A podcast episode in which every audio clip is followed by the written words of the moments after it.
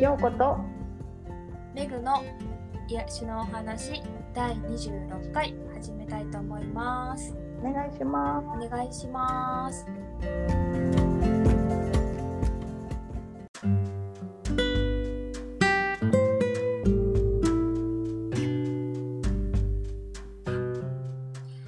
えっ、と今回は、えー前回話しそびれてしまったうん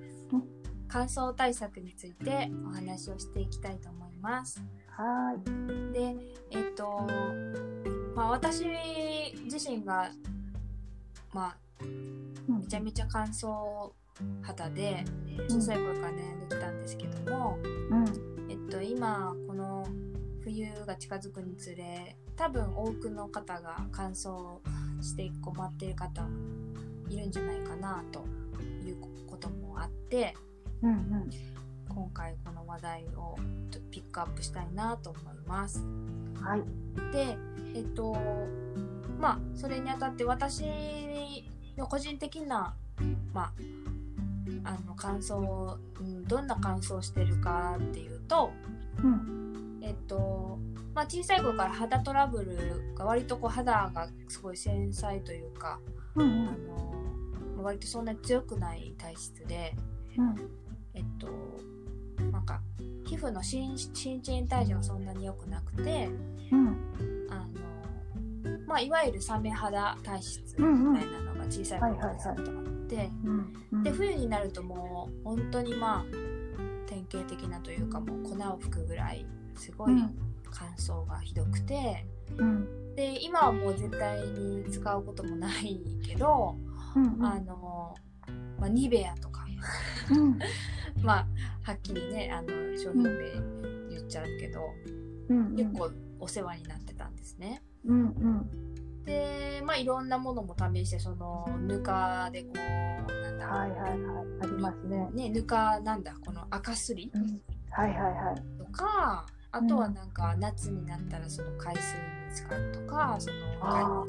なんだその砂浜に行ってこううんうんうんもうてこのミネラルにこう触れてみるとかなんか良さそううんうんなんかいろいろ親もすごい私の肌を改善しようといろいろ本当にいろんなこと試してくれてうんうんでもなんかこう赤すりしちゃうとよりこう肌が傷ついちゃってうんう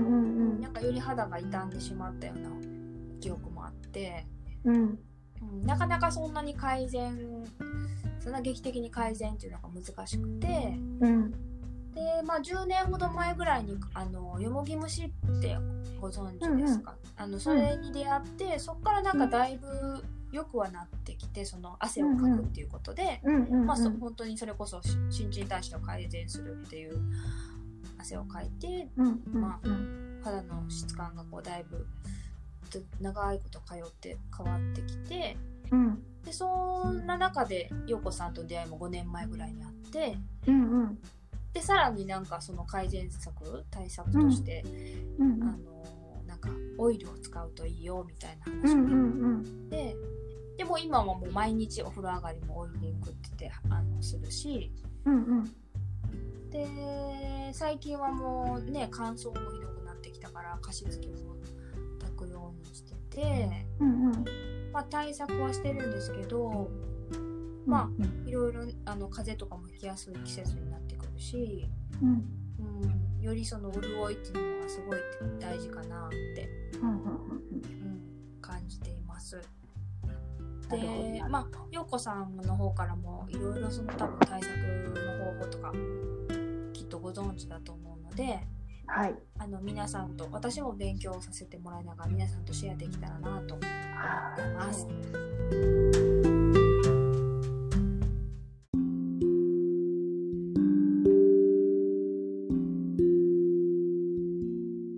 そのみんなに共感してもらえるような内容になるかはちょっと不安ですが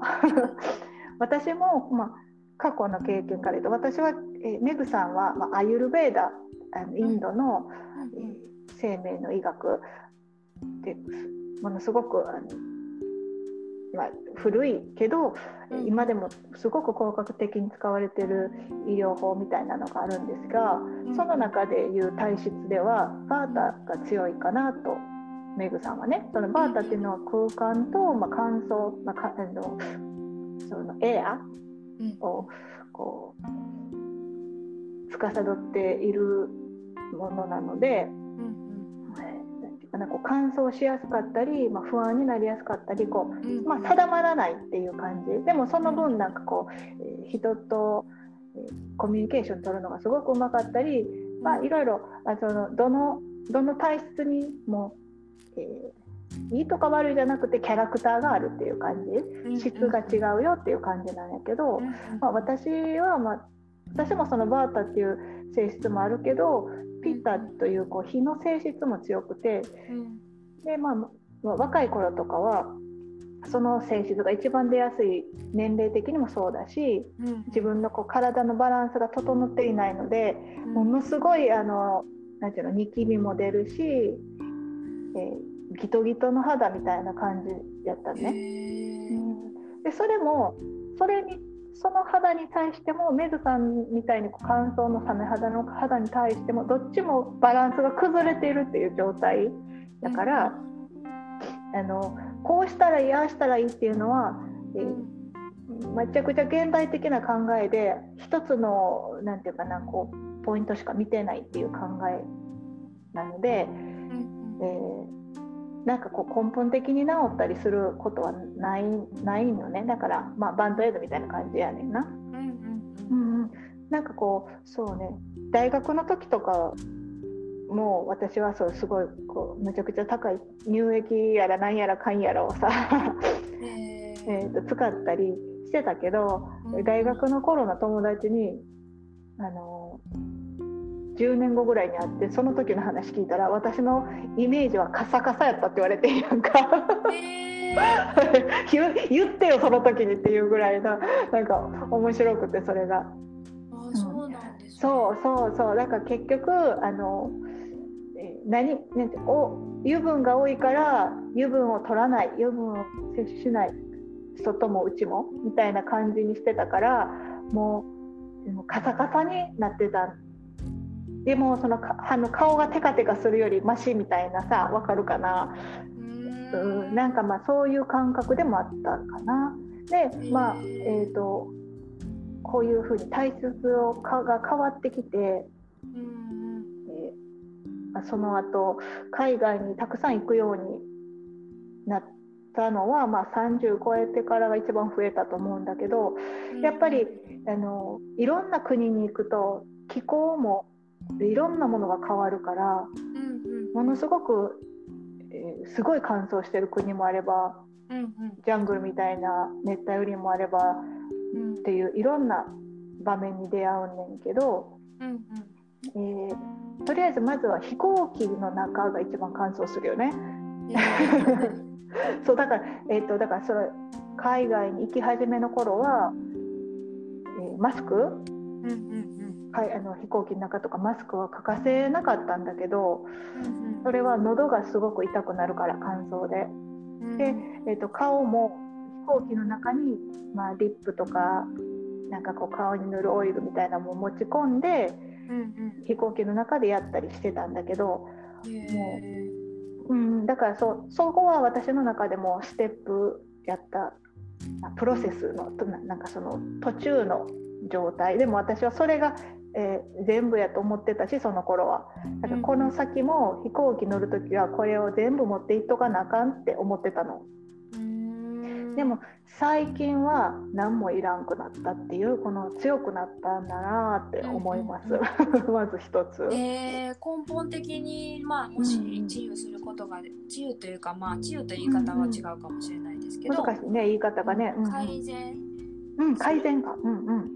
ことができたらそういう風にもなっていけるってことですよね。そうそうそうそうそう。なんか目指したいのはそこかな。そうですよね。なんか今ちょっとお話ししてもらったそのわからない方もいるかもしれないんで確認するんですけど、えっと今アイルベーダーで言うと私は前にも教えていただいた通りあのバータの性質が強いんで、うん。あのいわゆる日本語で言うと風。うんうん。で陽子さんはピッタの要素が、まあ、強いっておっしゃってたと思うんですけど、うんうんうんそれはまあ火の要素ってことですよね。まあまあ、うん、バータは風と空間か。だからなんか風と一空間。つ一つっていう感じじゃないないんだけどその、うんうんうんえー、とピッタはえ人水っていう感じ人、まあ、水って言ってもちょっとなんかこう性質があるからなかなか難しいこう表現しにくいねんけど、うんうんうん、うん。そんな感じです。そうそうそうそう。でもう一つはカッパと言って、えうんー、と土と水っていう性質があるので、まあまあ、本当にただのキャラクターだからなりやすい病気があったりうんあの癖があったりうん。いいとこ悪いとこっていう風に捉える捉えてしまうことが多いんだけどそういうことじゃなくてただただのキャラクターって感じかな。みんながみんなそれを持っていてそのバランスを整えながらうんいくとこう健康ですよみたいな考え方なんだけどすごく理にかなっていると思います。うん。まあそれぞれがまあキャラクターっていうことなんで、まあうんうん。その性質がまあ若干強めですよってもそのもともとの体質がまああるけども環境とかうん。いろんなことによってまた変化したりもするそうそうそう。環境とか年齢とかあとうん、もちろん季節もやし、まあ、朝から夜にかけてのそういうち短いサイクルでもそうだし、なんか日々違うんだよって。さっきあの陽子さんのお話にもあったと思うんですけどうん。例えばまあえっ、とまあえっ、となんだ？えっ、と陽子さんのなんだ？ばえっ、とピッタっていうのはうんうん。えっ、とすごくになんかニキビもでできやすかったんでしたっけ？そうですね。なんかこうピッタっていうのは火の要素が強いから例えば炎症するやつはほぼ出ちゃう。胃炎になったりとか、えー結膜炎とか腹膜炎とかその炎って炎になる系のやつがすごく多くてあとまあうん。口内炎。あれもう毎日ない日はなかったよ若い頃は。もう乱れに乱れてるからえー。私が、うん、あそうなんですね。そうそうそそのなんかそういう要素が自分の中でなんかあの強いからといって逆になんか乾燥あの結果的には乾燥ししちゃうような対策になってたってことですよね。うそうそう。ああの私はその時は全くアーユルベーダのことも分かってなかったからなんでそういう風なのが出るかとかがまず分かってなくて、うんうん。まあ、簡単に言ったらよく、まあ、例えばそのピッタっていうのが乱れて高い。上がってしまっているという状況が乱れてるっていう状況やねんけどそのそれを上がっているからじゃあ違う他のじゃあバータも上げ同じぐらい上げたらバランス取れるんちゃうかって言ったらそういうことじゃないっていうこと。そうじゃなくてその完全にその上がってるやつを、えー元の数値に抑えてあげないといけないんだけどそんなことをしてなかったから違うやつも数値上げちゃって違う病気もめっちゃ出てきたっていう感じの方が分かりやすいかな。うん結果的には根本的なその改善につながってなかったってことですよね。そうそうもうとりあえず自分の体も理解してなかったしうんそれはみんなそうかな今みんながやってるほとんどの人がこう薬局で買ってなんか自分でやってるやつとかもああ逆効果やろうになって思うことがうんことの方が多いかな。そうですよね。一時的に緩和されたかのように、一時的に治ったかのような気分にはなれるかもしれないんですけど、うんうん。でも実際は根本的に治ってないってことですよね。そうそう逆に言うとこうもっと毒素を溜め込んでしまうんうんううんうん方法をとっているっていうことが、まあ、99%かな見てて。うんうんううん。んうん。私もなんかこうそういういろいろ勉強をして学んでいくうちにうん。なんか昔の対策自分がやってたことっていうのはうん。なんかこうプラスなんかその自分のその症状に対してこう足し足し算方式やったなと思ってて、うん。わかるわでかる。も。今はなんか、まあ、それこそ10年ほど前から徐々にこの引き算方式、うん。うん、こう引いていくあの、うん。足していくんじゃなくて。うん。引いていくことを抜いていくって感じね。うん、改善していくのかなって感じてて、その引いていくのを助けてもらうこととしてそのオイリングもそうだったりとか、うんうん。うん、そんな風に感じていますけど。そうね。なんかこのよくあの逆に振り切ってしまってる人の例でいくとうんうんうん。引いていきたいデトックスしたいっていうのが強すぎてそこに執着しすぎて、えーと、バランスが逆に崩れてる人も見るからそこのこのバランスを見るっていう力が一番大切なんやけどそこが一番難しいかな。みんなもうどうしてもどうしてもやりすぎちゃう。うんなるほど。なんかすごい共通点がありますね。なんか前回もバランスっていうのお話があったと思うんですけど、うんうん、やっぱり全体を見ながらバランスを見ていくっていうあの考え方。なんかもう一個に固執するんじゃなくて、うんうん、常にこうまあね人間の心と体って常にこう1秒ごとにこう変わり変化してるから、うんうん、その変化に気づいてそれを見ながら自分でその変化に応じてってことですよね。うん、本当にそうそうそう。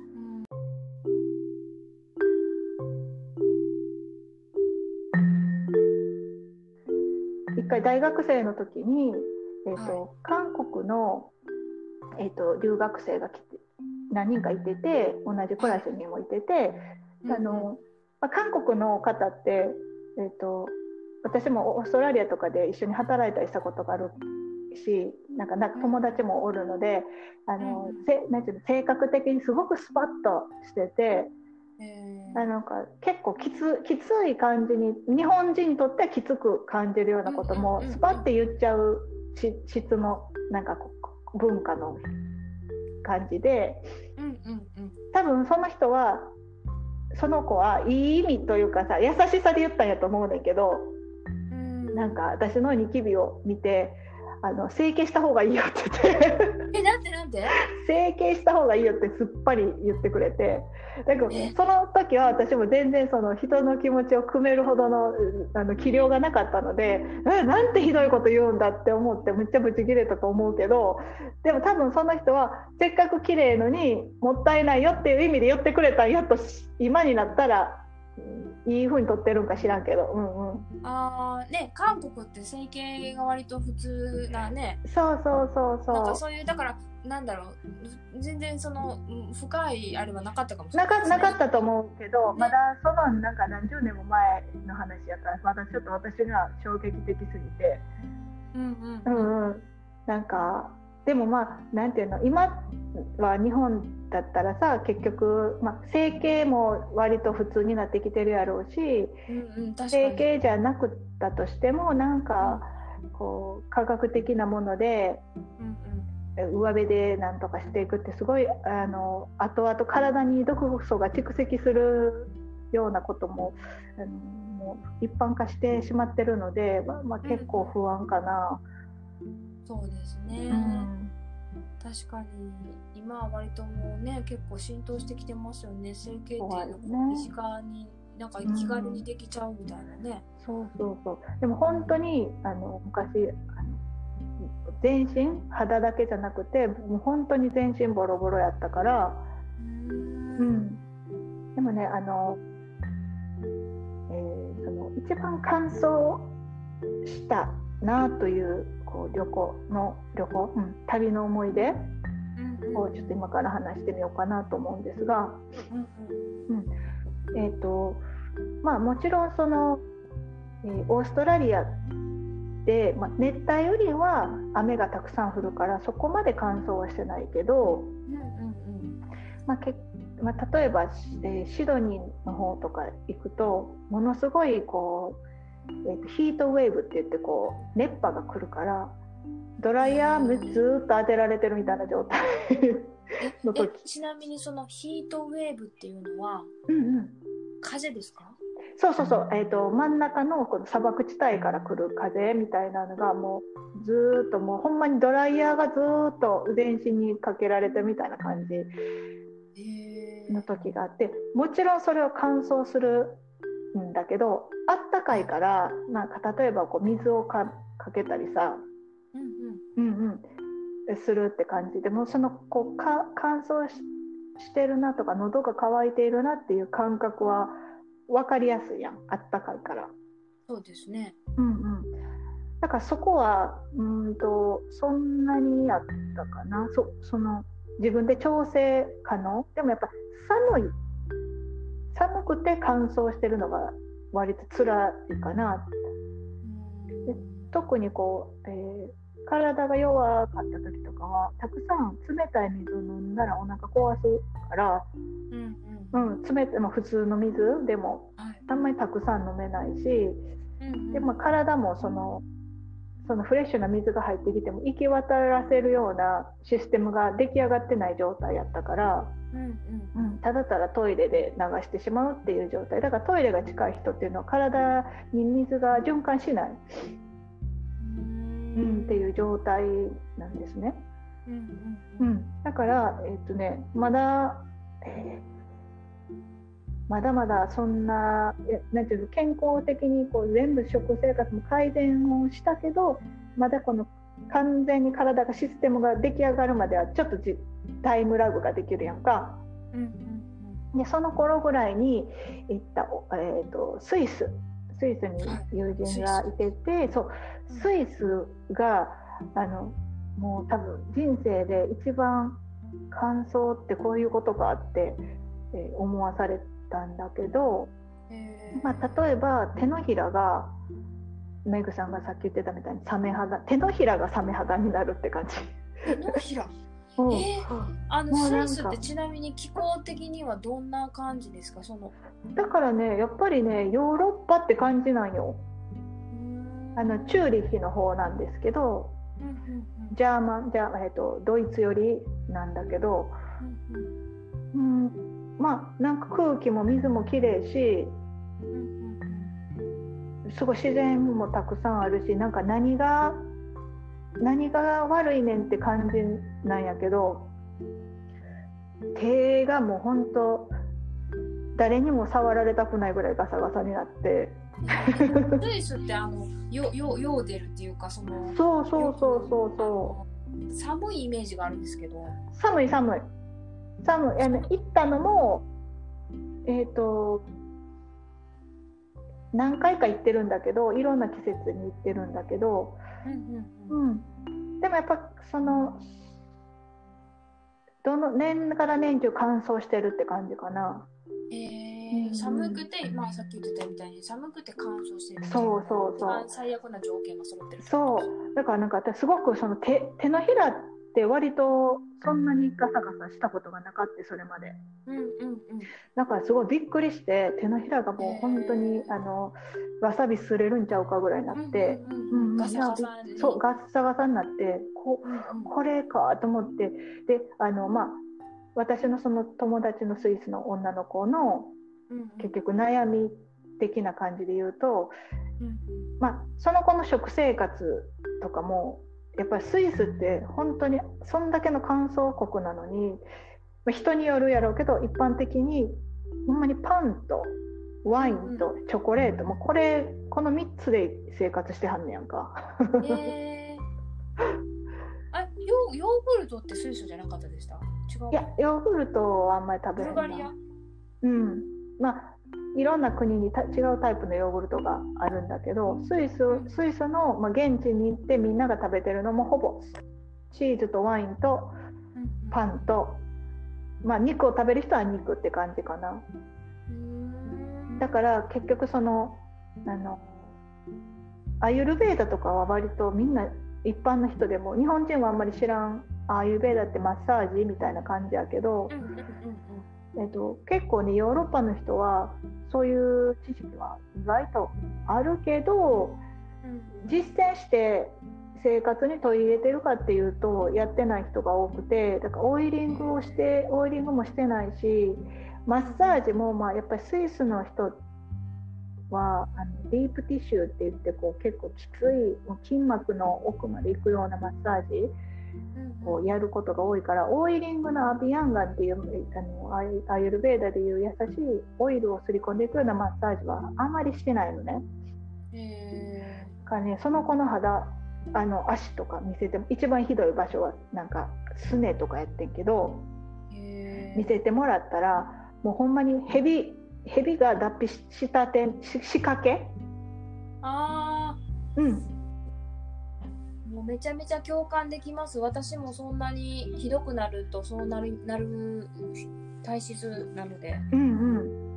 本ちょっとサボるとそんな感じになりやすいです私もそうそうなんかあのガサガサとかじゃなくてもうすごいもうカバーされてるぐらい角質で。あのもうなんかオイルそこに塗ってももう入っていかへんねん。もうカチカチで、うん。うんうん。なるほど。そうそう。でまあ一応いろいろアドバイスとかはしてきたけど、まあ、どんだけやるかっていうのはやっぱ日々の自分のなんかこうねなんていうのなんていうのこれプラクティス日々日々自分がどんだけやるかやからでもそのやるって言ったらみんなしんどいイメージがあるかと思うんだけど逆に言うともう二度と心配しなくてよくなるからその体に浸透するまではちょっと努力ってなっちゃうんだけど浸透したらもはやそこを考えなくていいという。うんうんうん。うんそれをなんかこう目指してやるのかまあ最初だけしんどいかも。でももうちょっとだけ気長にやってみようってやってくれるとものすごく後々楽になるんだけどなと思いながらいつもレッスンはしてます。うーん。そうですね。継続ですね。大事うなのはねんそうなんかまあ例えばその最初のうちは毎日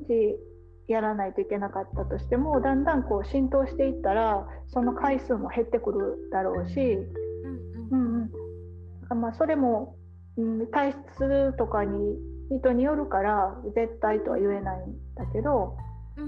うん。うん、そういうのもまあ見せてもらいながらじゃないと私もあのはっきりとしたアドバイスはできないけど、まあ、自分の経験とかから言うとそんだけ私もその乾燥してた。それでも7年8年前の話で。うんうん。でそっからは、まうん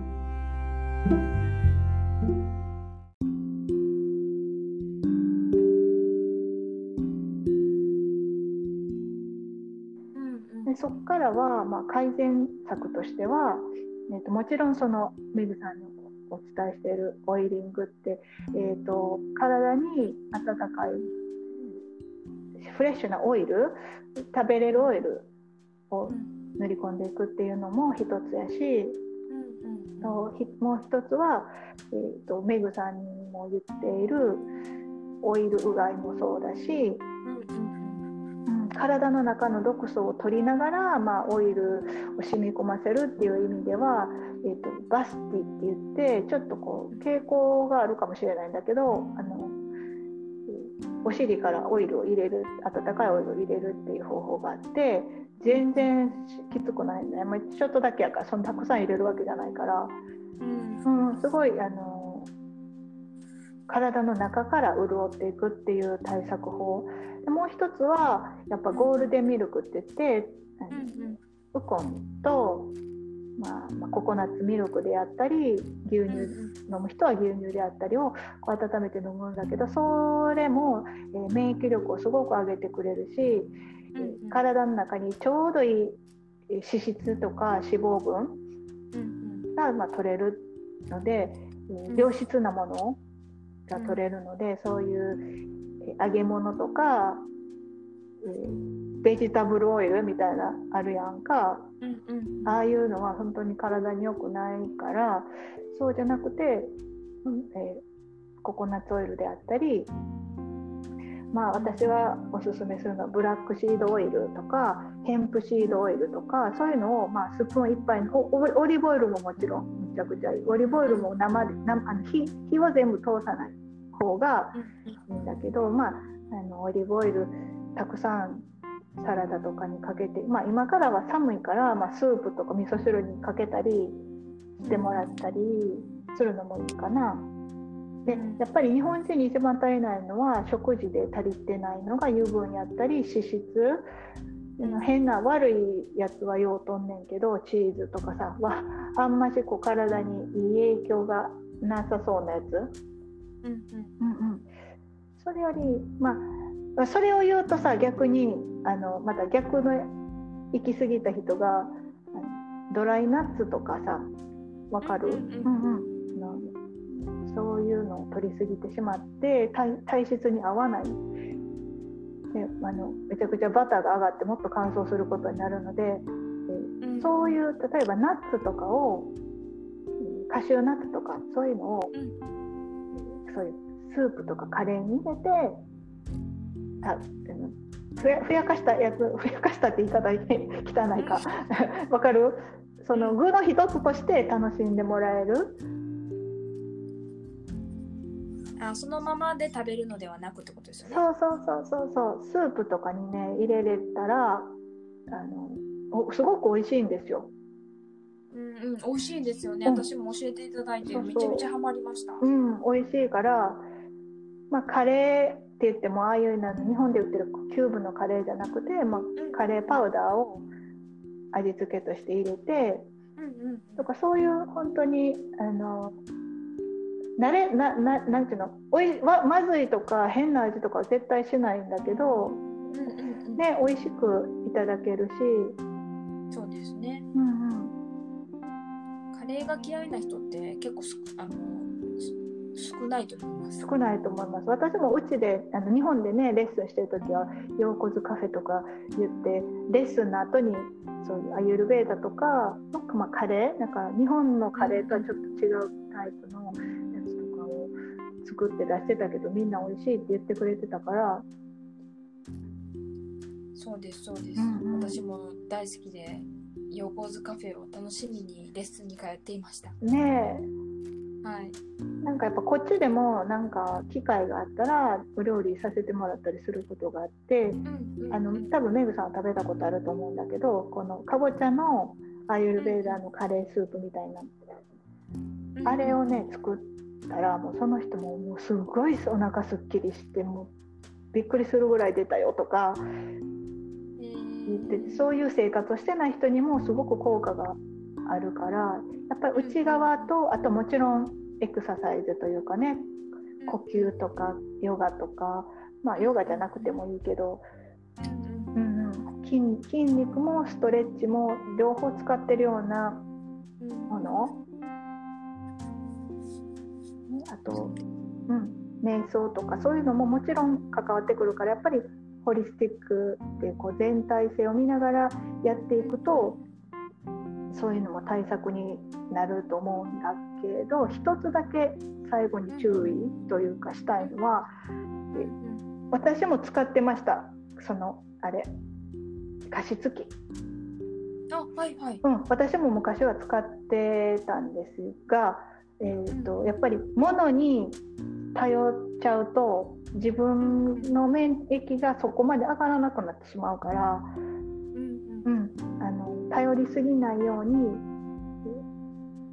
加湿器炊かなかったらすぐに風邪ひくとかすぐに喉が痛くなるっていう場合はもっと根本的なものを変えていく方がいいよっていう体のサインやっていうふうに見てもらえたら体を変えながら加湿器も必要な時だけつけてどんどんどんどんものをなくしていくっていうやり方にできると一番いいかな自由になれるかな。なるほど頼りき頼りきすぎない頼りきりすぎないってことですよね。うんうんうんそのまあ必要な時に自分のこうちゃんと状態を見ながらうんあの適宜使用するってことですね。ずっとそればっかり頼るんじゃなくてう。んうん、なんかこういつか手放すつもりで今は必要やから使ってるけどいつかは手放すつもりで体改善していこうって思っている方があのよりよく効果的に全てのものを使えるかなって思います。ああなるほどう。んすごく参考になりました。なるほど。うんうんすごく参考になりました。なんかあのー最後にうんちょっとお話ししてくださったことを私なりにちょっとまとめたいなと思うんですけど、はい、お願いします。えっともし間違ってたら教えてください。はい、えっとまあまず一番大事なのはこううん内側から外側からのバランスよくこう自分の状態を知って、うん。あのいろいろこうアプローチしていくって言った上で、うんその中のまあ一つにまあ具体的な対策として。うん。えっとまあ、大きく4つ言ってくださったと思うんですけど今日は、えっと、オイリングとうん。でオイルがオイルで口の中を外遊するっていうのと、はい。あと、えっと、このババスティ？うんうんで合ってますか？合ってます。ィバスティはい。えっとお尻からオイルを少し入そうそうくそうそう。うんうん。であとゴールデンミルクっていう、うんうん。えっと、ウコンとココナッツミルク。でこう温めてこうあれですね。ちょっと、うん。まあ、詳しい作り方とかまた今度ね。指導し人はといあのよこさんに聞いていただけたらと思うんですけど。うんうん。でえっとまあ全体的には特に日本人とかは特に足りてないのが、まあ、オイルっていうか油分とかうんうん。脂質っていうのが不足してるってことで、うん。ただその不足してるからた何でもいいのかって言ったらそうじゃなくてう、ん良質なオイルっていううん。のが大事、うん。で、えっと、非加熱うん。であるっていうのがすごい大事ってことですよね。うんうん。であと、えっと、おすすめのオイルがブラックシードオイルと、うんうん。えっと、ヘンプシードうんうん。のオイルと、うん。でオリーブオイル。うんうん。であとカシューナッツっていうのもそのままそのままカシューナッツを食べるんじゃなくて、うんうん。まあ、おかずとしてお料理とかに入れて、うん。カレー風味とかにして食べるとより効果的ってことですよね。うん。うん。なんかそんな感じで一応アドバイスいただいたと思うんですけど、まあなんかその人のアドバイスもやっぱり人とか体質とかいろいろによって変わるんで、まあ、ざっくりとしか言ってないんだ、言ってないからさこう、うん。あこうやって言って言ってしまってもあかんかなと思いながらやけど。うんうん。うんうん、だなんかこうそう言ったからってそれにこうまたこうね没頭するじゃないけど、集中しすぎないっていうななんだろう、まあ、ね。まあ参考程度というか。そうそうそう。一回やってみるとかやったらいいけどもうずっとそれをやり続けるって、うん、まあ1ヶ月ぐらいやったらやり続けて様子見るのは OK やけど一生っていうんじゃなくってもし、まあ、知りたかったら自分の体を知ることが先かな。うんうんうん。うんそうですよね。あくうんまでもまあ一例としてそうそあの言ってくださったってことで、絶対的なものではないってことう、うですよね。、ん。そうそうそう。ん。でそこをなんかこう皆さん誤解しないように。うそうそう。お願いします。で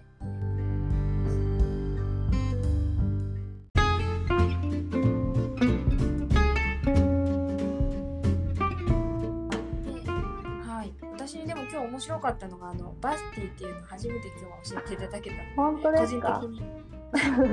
はい、あのそれ以外のオイリングオイル以外ゴールデンミルクについては、うんうんさんのアイルベーダのレッスンお料理教室とかでもうんうんも含めてそのホリスティック的なあの学びの時に教えていただいてたので、うん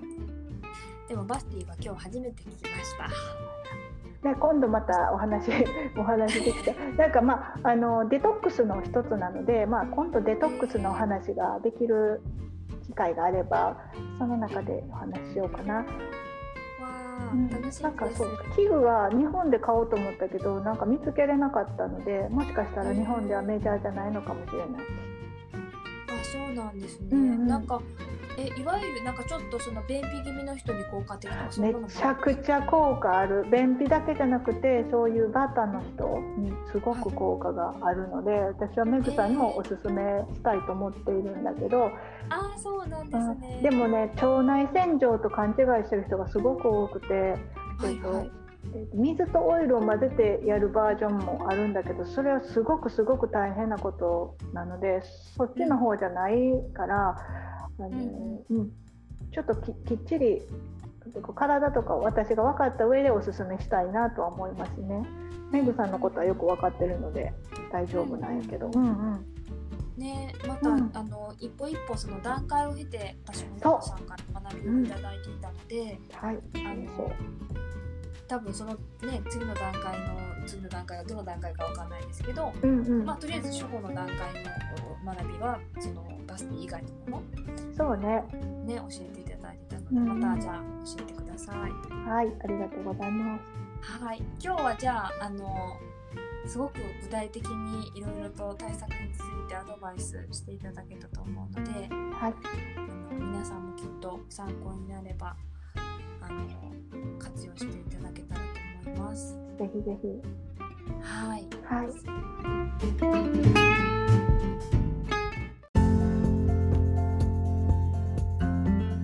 はい、はい。では今日はこの辺で、はい。はい、次回はまたじゃあまあデトックスのことなどもまた含めてお話そうできれば。また冷え性の話もしないとね。そうですね。冷え性についても皆さん。困ってる方も多いと思うので、ぜひお話をしたいなと思います。はいはい、ではそのこの辺で今日は終わりたいと思います。皆さんありがとうございましたあ。りがとうございました。またお会いできる日まで。ありがとうございます。